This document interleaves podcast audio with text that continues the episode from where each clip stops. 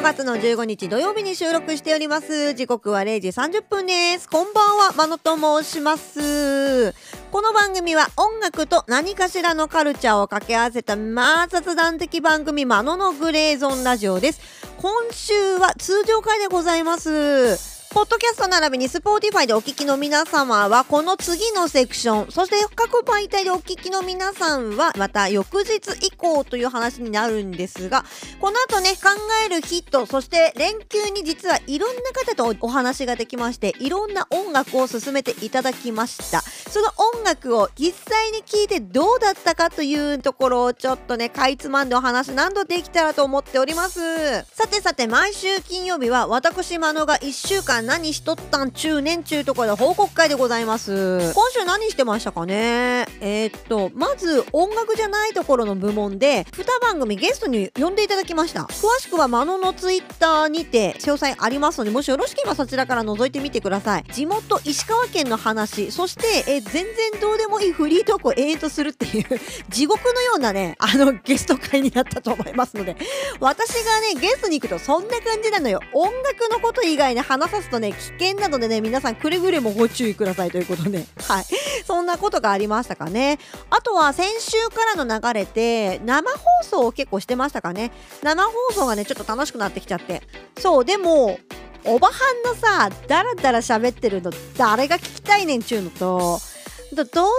ならなんかためになるものとか聞いてるリスナーさんのね利益になることをお伝えした方がいいかなと思って。ただね私が皆さんのね何かに協力をねできることって少ないんですよ。そんな中でひらめいたのは今この収録にも使ってますけどガレージバンドというアプリですね。これ iOS 対応のアップルの製品だから iPhone とか iPad とか iMac ももちろん使えますけども無料で使える音楽制作アプリでございます。いわゆる DTM ってやつですね。こいつがね無料の割には意外とバカにできなくって私一応作曲からラジオ収録まで全てガレージバンドを駆使しまくってやってるんでね。そういうところのまずね DTM の入り口。まああとはキューベースとかロジックプロとか有料のねお金がかかるものでちゃんとしたものいっぱいありますけどまずはガレージバンド使えなかったら他のね有料のものも触れないよねっていうことでそこのねお話とかあと実際にガレージバンド使っていろんなことをやってみたいんだけど分かりませんとかコメントでお寄せいただいた質問に答えたりってそういう生放送をしてました。また今後もねしていこうと思いますので気になる方いらっしゃいましたらお越しいただければと思います。あとはそうですね過去のコラボした曲たちをまあちょっといろいろね理由が野望と理由がありましていろいろ曲紹介を入れつつちゃんとねあのこういう経緯の作った曲ですっていうのが分かるように収録としてちょっと残したりとかそういう細々とした作業をしてましたかね。今週末実はレコーディングも控えておりますのでそちらの準備等も着々とやっていてといったところで音楽とラジオとっていうところでまあ平行線で進んではおるんですが若干新しいものを生み出せてないっていうまあそんな状況でございます。来週はどうなるんですかね。曲作りちょっと進めたい感じではあるんですけどねといったところでここで1曲聴いてい。ただきましょうか私がですね10年ほど前に出会ったバンドもやってらっしゃらない。んじゃない。かなってい。う曲また1曲引っ張ってきたのでよかったらぜひ聴いてみてください。優しくしてで豊島パーク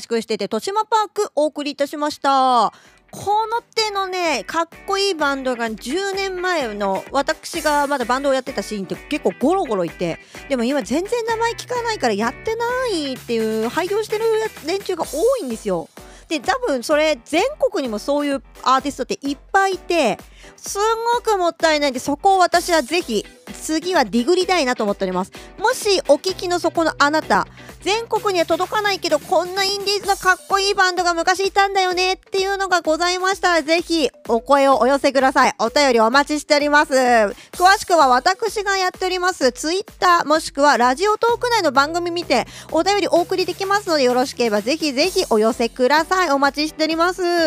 ということで次はジャスラックに引っかかる方の音楽をご紹介していきましょうかね。はい。このセクションでは最近私がいろんな配信媒体に遊びに行ってる際によく聞かれる好きな音楽何ですか？っていう時に必ず回答するアーティスト。ビデオテープミュージックから1曲ご紹介しましょう。ビデオテープミュージックはもうねかっこいいんですよ地方都市とかのリサイクルショップとかお店趣味ちゃうマギアのビデオショップとかでがっさりビデオテープ買ってきてそこに入ってるビデオの音声だけを抜き取ってサンプリングしそして歌にしてしまうというねまたブルーオーシャンなとこ狙ってきたアーティストがいるんですよ。この人をぜひご紹介したい。作ってる音楽のジャンルはどちらかというとエキゾチックな感じというか私が好きなジャンルチル系のジャンルだったりそういうワールドミュージックにちょっと近いものの中にはありますのでよろしければぜひぜひ聴いてみてください。この中で一番聴きやすいのはおそらくクレイジーケンバンと横山健さんとコラボしてるこの曲でしょうということで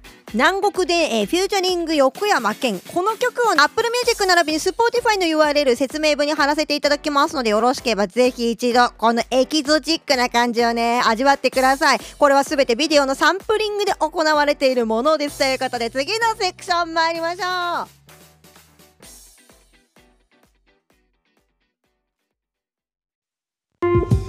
あののグレーゾンラジオ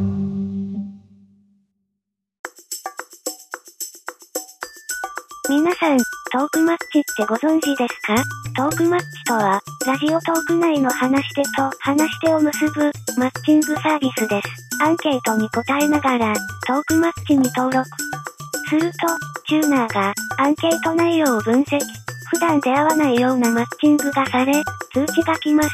公式アカウントと相手の話し手を交えた、チャットで基本ルールが伝えられ、あとは、日程調整、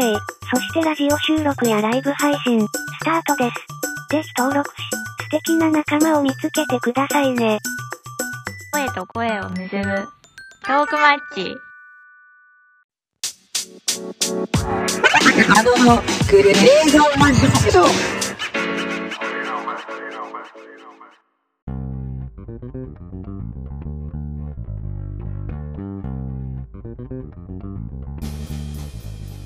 マノのグレーゾーンラジオをお送りしております。さてさて、このセクションでは、私、先週のゴールデンウィークを使って、いろんな方とお話をしてまいりました。ただね、対面っていうのがなかなか難しくって、生放送の媒体を使ってね、いろんな方とお話をしてきたんですが、コメントだったり、実際にね、あの喋っていただいたりっていう中で、いろいろと音楽をね、ご紹介いただいたので、その音楽を実際にね、進めていただいたものを聞いてレコメンしていこうと思います。それではまずこの方からどうぞ。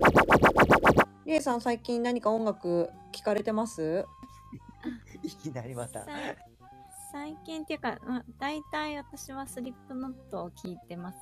そうですよね。スリップノット信者ですよね結構ね。もう大好きなんで、スリップノット以外だと、そう最近やっとその Spotify で自分のミュージックなんとかリスト。プレイリストですか？プレイリスト？そうんうん。う作れることをね、やっと知ったんです。で、そこに入れてるのは、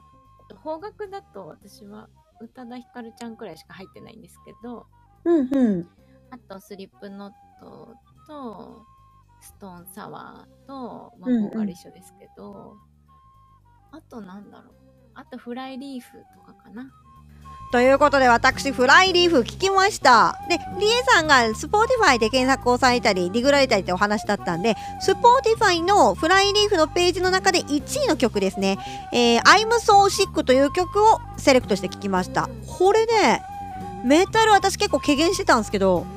いいよ。うんあの女性ボーカル時代のねフライリーフの曲なんですけど女性ボーカルいいね。ナイトウィッシュとかあんなイメージでゴリゴリしてるイメージだと思ってたけどちゃんとねこう2世でハモってる綺麗に女性ボーカルの声を聞かすシーンもあればちゃんとメタルならではのシャウトもしてるしそしてやっぱ弦楽器とその女性ボーカルの周波数ってぶつからないじゃないですか。だからなおさら綺麗に聞こえるんですよね。これすごい良かったです。また聞くと思います。リエさんありがとうございました。進めていただいて。それでは次行きましょうか。で Spotify で何かゲットしたということで。ゲットしたというのが、だから、えーっと、どうなんだろうな、もう、ちょっと前のやつばっかりになっちゃいますね。あの、ちょっと前というか、まあ最近だったらハンブレッダーズとかその辺、あの、もう、バンド系しか聞いてないですけど、僕、どちらかというと。うん。はい、あのいわゆる歪みのギギター系の子たちですね。うんうんうんうんなるほどねかわいそうにう売れずにっていう形で、あの、コロナ禍になっちゃったっていう感じですね。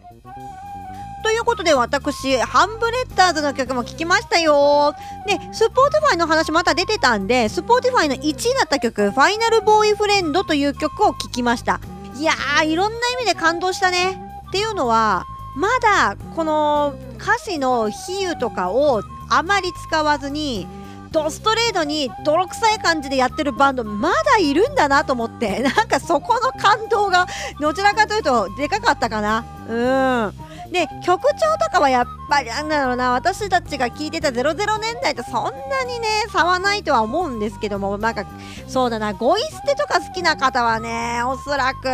好きなんじゃないかなという曲でございました。ちょっとうるっときましたねこの曲。ストレートすぎて。うん。そしてこのご紹介していただいた声皆さん聞き覚えありませんか？ということで先週ゲストにねいらっしゃっていただいたウシンチュウさんに勧めていただいた1曲でございました。また先週勧めていただいた3曲とはちょっと毛色が違うタイプの曲でございますね。ありがとうございました。これぜひ聴いてみてください皆さん。ゴイステ好きな人はおそらく好きだと思うんだよな。ということで次に行きましょう。フライングピケッツとかも知らなかったし。それ80年代ですからね。あ、ゴリゴリの、なんか、あの辺のやつですか？ビデオ、なんとか、レディオスターぐらいの時代のやつですか？ああそこら辺だけども、ええ使われたのは映画で使われてるんですよ。うーん。台湾映画だったかな？金城武史の「天使の涙」っていう映画でこのフライングピケッツってアカペラグループが歌ってるんですよ。へえ、そうなんですか？それが、ドラマ？違うな。ああ、96年の映画なんですね。映画自体は。恋する惑星の一編を。切り取って映画化にして金城武史が主演したやつなんですけどね。レオンさんって結構映画をこすってる感じですか？音楽より。あどっちもカルチャーってお持ちの。ですけどもうんうん。映画音楽ってやっぱり心に残ってるんでということで、フライングピケッツのオンリーユー聞きました、私。うん。アカペラでしたね。その通りで。うん。私たちの世代ってアカペラって言ったら、もうハモネプとかになるじゃないですか。あんまりいい印象がなくて、私。その、人が歌うだけでこう、何か成立することに対して楽器をやってる人間としてはあんまり興味が持てなくって。なんですけど、こうやって聞くと、やっぱりアカペラもいいねっていうところと、これは映画自体見てないですけどどんなシーンに使われてたのかななんて想像してたりして。何か登場人物の心情が変わる時とかそういうのにこの手の曲って使うのかななんて想像しながら聞いてましたね。うん。さすが映画音楽ってまたまたディグると面白いんじゃないかなって。逆に映画を知らずに映画音楽だけをディグるっていうのも面白いんじゃないかなと思って新しい、えーやりたいことが一つ見つかった気がしましたということでそんな面白い話をねしていただいたレオさんにもっといろんなお話が聞きたいということでこういう質問も投げてみました。ビートルズとかもそうですけどもうんうんジャケットってそれ自体芸術なんですよね。うん、すっごくかっこいい。めっちゃかっこいいです。え、レオンさん一個聞いていいですか？はい。ビートルズ論争いろいろありますけど、ええお好きなアルバム何ですか？一枚だけ選ぶとしたら。うわぁそれは。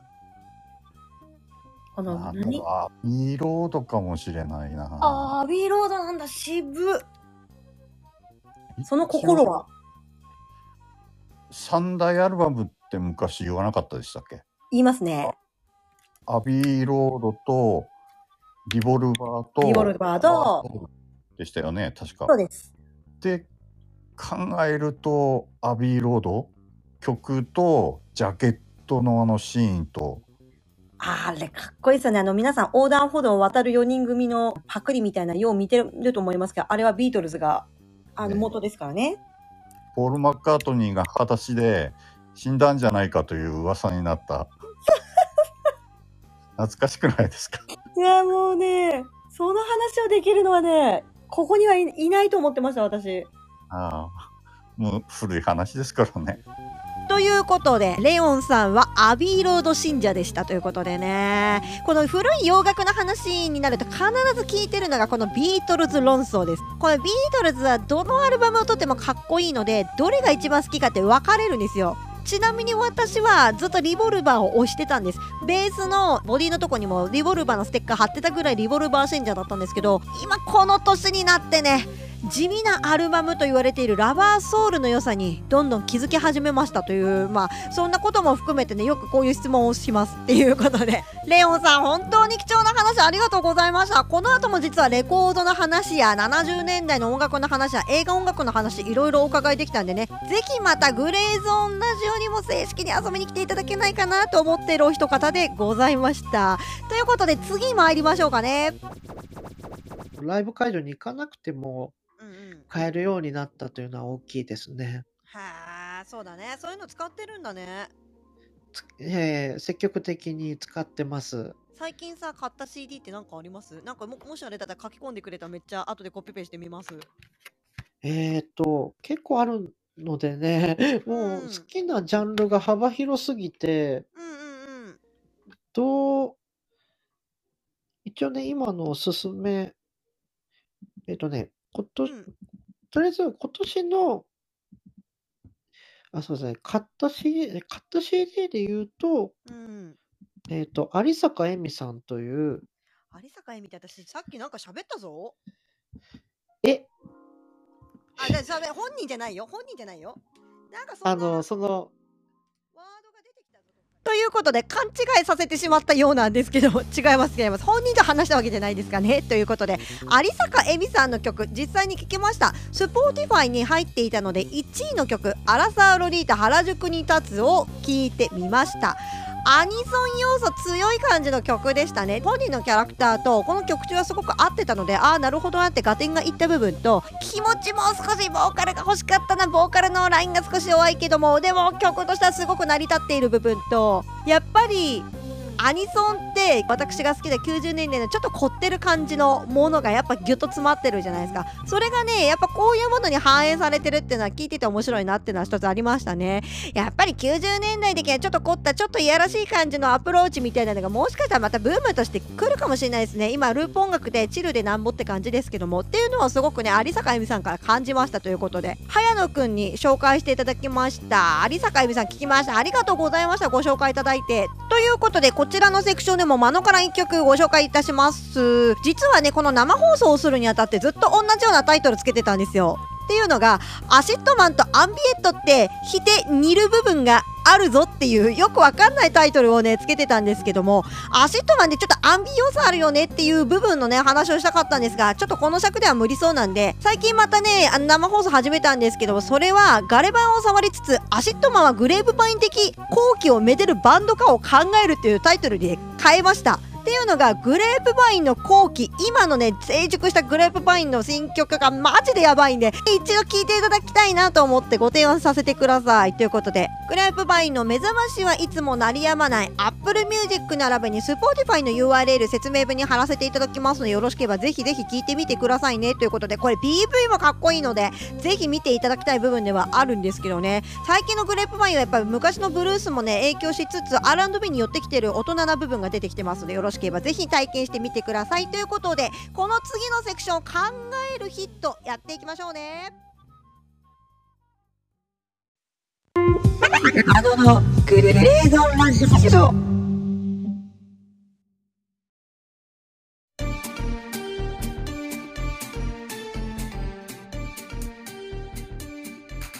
マノのグレーゾーンラジオをお送りしておりますさてさてこのセクションではこのコーナー参りましょう魔物族考えるヒット。ということでこちらのコーナーではリスナーさんから提案していただきました1980年代のヒットソングから1曲そして今週のヒットチャートの中から1曲そしてマノだけがなぜかハマっている世界各都市101世界都市のチャートの中から1曲それぞれ抽選でランダムに1曲ずつ選びまして聞いた後に実況をしていくというだけのコーナーでございます。そうなんです。マノだけがハマっている謎の国のチャートこれもねやってこうと思ってますよ引き続き。ということで早速1980年代の曲抽選していきましょうね。さて年代はどの年代のチャートを見ていきますかね。おー1982年の曲です。そしてこの年間の何位の曲を聴いていきましょうか。お17位。1982年の17位の曲を聴いていきましょう。ちなみにオリコンで言うと1982年の1位はアビンの松はでしたということで17位はお中島みゆき誘惑でございます。ではこれ早速聴いていきましょうね。ということで今私の耳元だけで中島みゆきさんの誘惑聞いてますけどもこれねサブスクがないんですね中島みゆきさんそもそも。で YouTube もニコ動もないので結論 iTunes ストアのお試しでワンコーラスだけ聞いてるそんな状況でございます。まるっと1曲聞けておりません。そして思ったのが52年生まれの中島みゆきさん当時のこの82年だった30歳の頃に歌われた曲になるんですよ。声が今私たちが知ってる中島みゆきさんと全然違いますね。まだまだ声に対する深み的なものがまだねない頃というかもうどちらかというとあっさりした感じの 声質だなっていうね印象がとてもあります。あとこの頃の年代のものって竹内まりやさんもしっかりそうなんですけどこのリリックの意味おそらくリスナーさんはね聞きがちなんだろうなっていう部分とこれがね悪女に続く曲っていうところでねわざとこういう感じのね路線で行ってるってところが面白いですよね。あとは中島みゆきさんの話をするとまあケイチ省略しますけど私ね中島みゆきは有名すぎてディグったことがないなと思ったんですよね。ちゃんと。だから歌詞の意味だったりとかこの年代にはこういう傾向の曲を出しててっていうこととか調べたことないなと思ったんですよね。っていうのもベースのバイトしてて中島みゆき歌いたいから弾いてって言われてもなんだこの歌知らねえぞって思って弾き始めたらああこれ聞いたことあるわっていう曲が大概なんですよ。だからみんながこすってる知ってる曲が多いっていうイメージだから今更ディグってもっていう部分がねあったんですけどこういうね番組を始めてちょっとディグらないとねっていうね重要人物な気はしてますよ。うん、でまあウィキペイドのね情報ですけども1980年代この誘惑は1982年ですけど、まあ、この曲は入ってないんですがアルバムでオリコン1位だったんですね。淡水魚。要するに先ほどの悪女が入ってるアルバムか。うん。1位だったっていう部分と、オールナイトニッポンが79年に始まって、ここからの悪女でオリコンで、そして83年には、まあ、うちの番組でもご紹介した柏原芳恵さんの春なのにがレコード大賞でね、作曲賞を取ったっていう、そのあたりとかもまるっと含めてね、80年代前半っていうのは中島みゆきさんにとってはかなりのターニングポイントだったっていうのがね、わかるのでこういうのを見ていくとディグらないといけないな有名なアーティストこそってちょっと考えさせられた一曲でもありました。ということで次は今週のチャートの中から抽選していきましょう。さて何位の曲が当たりますかね？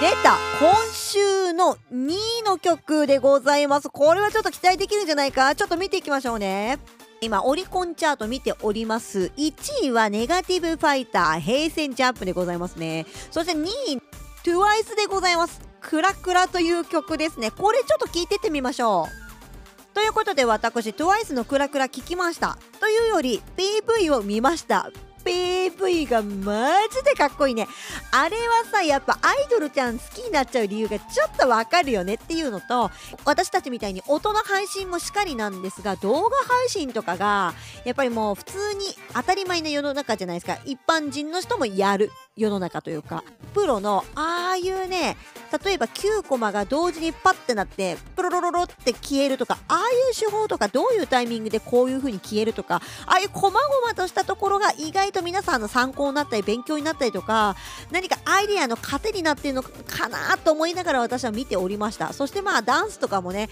あの難しいことしてるんだろうなとは思うんですけどでも真似してほしい部分っていうのが必ずあると思うんでそういうキャッチーな部分も入れてるっていうのがば通年としてそんな感じなんでしょうね。なんかそこのキャッチーさ残しつつやっぱりね音楽の観点で言うとやっぱアメリカとかあっちの匂いはやっぱするかっこいい感じとちょうどいいとこ取りをしてるというそんな感じがね。垣間見えましたかね。あとね一個思ったのがネーミングセンスね。うちが4月にちぐはぐっちゅう曲を出したんですよ。っていうのもあったんでクラクラにちょっと折って目がいったんですけどっていうのはねちぐはぐを歌っていたのはすみれちゃんという女子大生なんですよ。女子大生の配信者が歌うちぐはぐという曲のタイトルをつけたのは私より年齢が少しだけ上な男性配信者です。というのは女子大生のその子のお客さん層としてやっぱりちょっと年上の男性の方が多いと。そこのマーケットを狙いたいっていう意図で作ったんですけど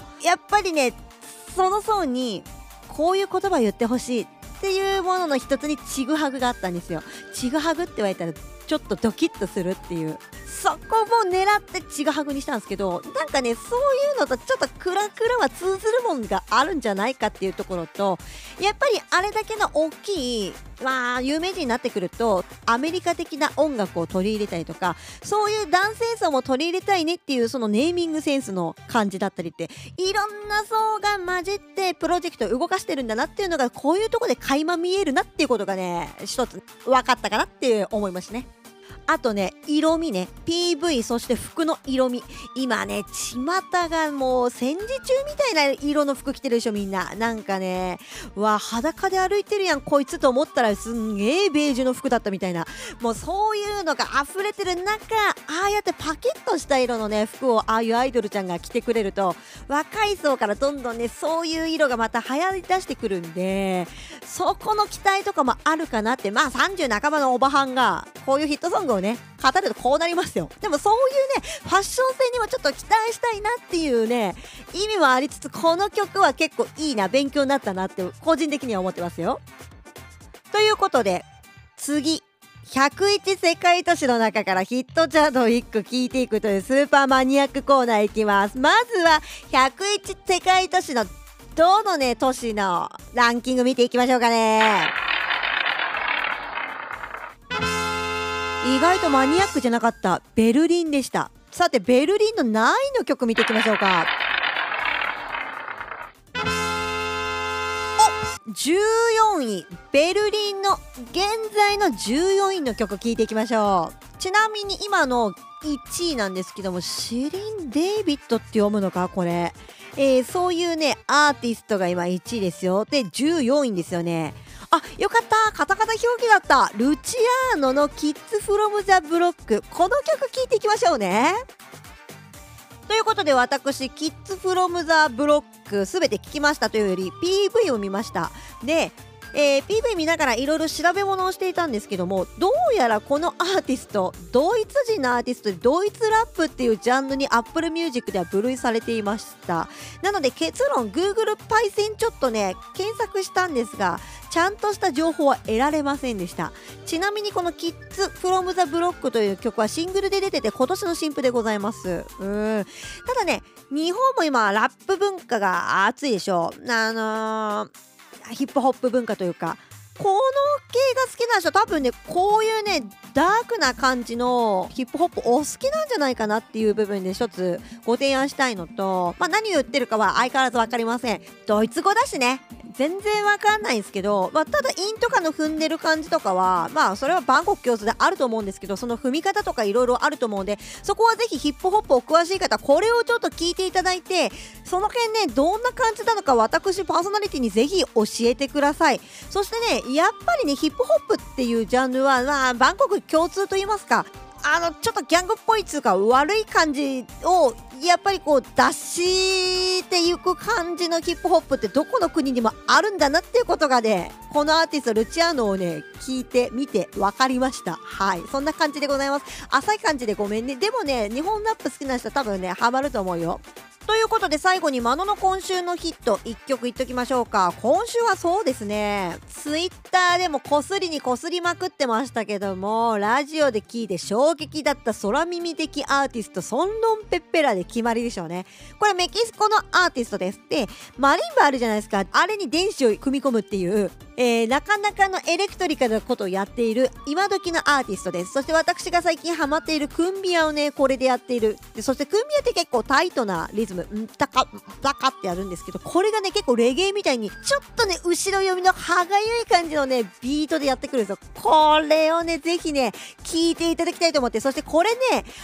言葉に聞こえるんですけどこれ何に聞こえるっていうところをね私がいかがわしいだけかもしれないですがこれ皆さん教えてくださいって言ったところで。このね一番ねアルバムの最後の曲「エイ・デイビッド」っていうね読み方で合ってるかわからないんですがこの曲ですね Apple Music 並びに Spotify の URL 掲載しておきますのでよろしければぜひ一度聞いてみてください。そして何て言ってる風に聞こえるか私に教えてください。ということで、えー、各バイトでお聞きの皆様はまた明日そしてポッドキャスト系列でお聞きの皆様はこの後エンディングでございます。来週のゲストの発表です。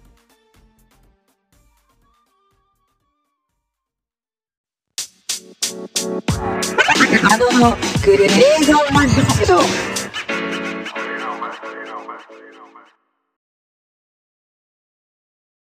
Thank you.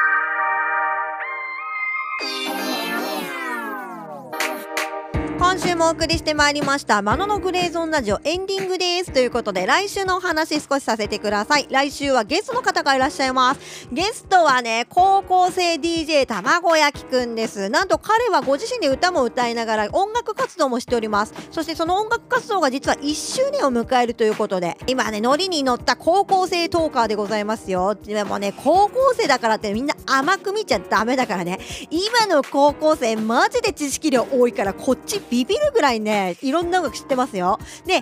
彼はなんとね、まあ、星野源君をすごくあの崇拝してやまない感じなんですけども YMO の話とかがねお詳しいのでなぜか YMO の話を2人でしていこうねというところで盛り上がっております。よろしければぜひどちらも世代じゃないのに YMO の話をするというところで来週お楽しみにいただければと思います。これ結構面白いと思いますよ。そしてそして私6月末に新曲リリースをするんですがそれに使わせていただけるおしゃれなあなたのお宅の光と影影絵の写真をまだまだ募集しておりますよろしければ、まあ、あの